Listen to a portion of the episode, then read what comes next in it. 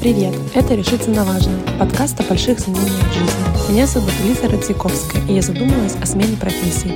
Чтобы развеять свои сомнения и страхи, я поговорила с десятками людей, которые уже сменили или находятся в процессе смены профессии, об их опыте и ответах на самые популярные и волнующие меня вопросы. В этом сезоне мы поговорили о поддержке близких, финансовой подушке, сомнениях, победах и неудачах на пути смены профессии. Вопросы были похожими, но ответы всегда уникальными.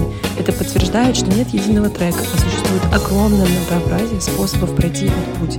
Надеюсь, в этих разговорах вы услышите важные для себя мысли, которые помогут вам на пути к большим изменениям. Приятного прослушивания!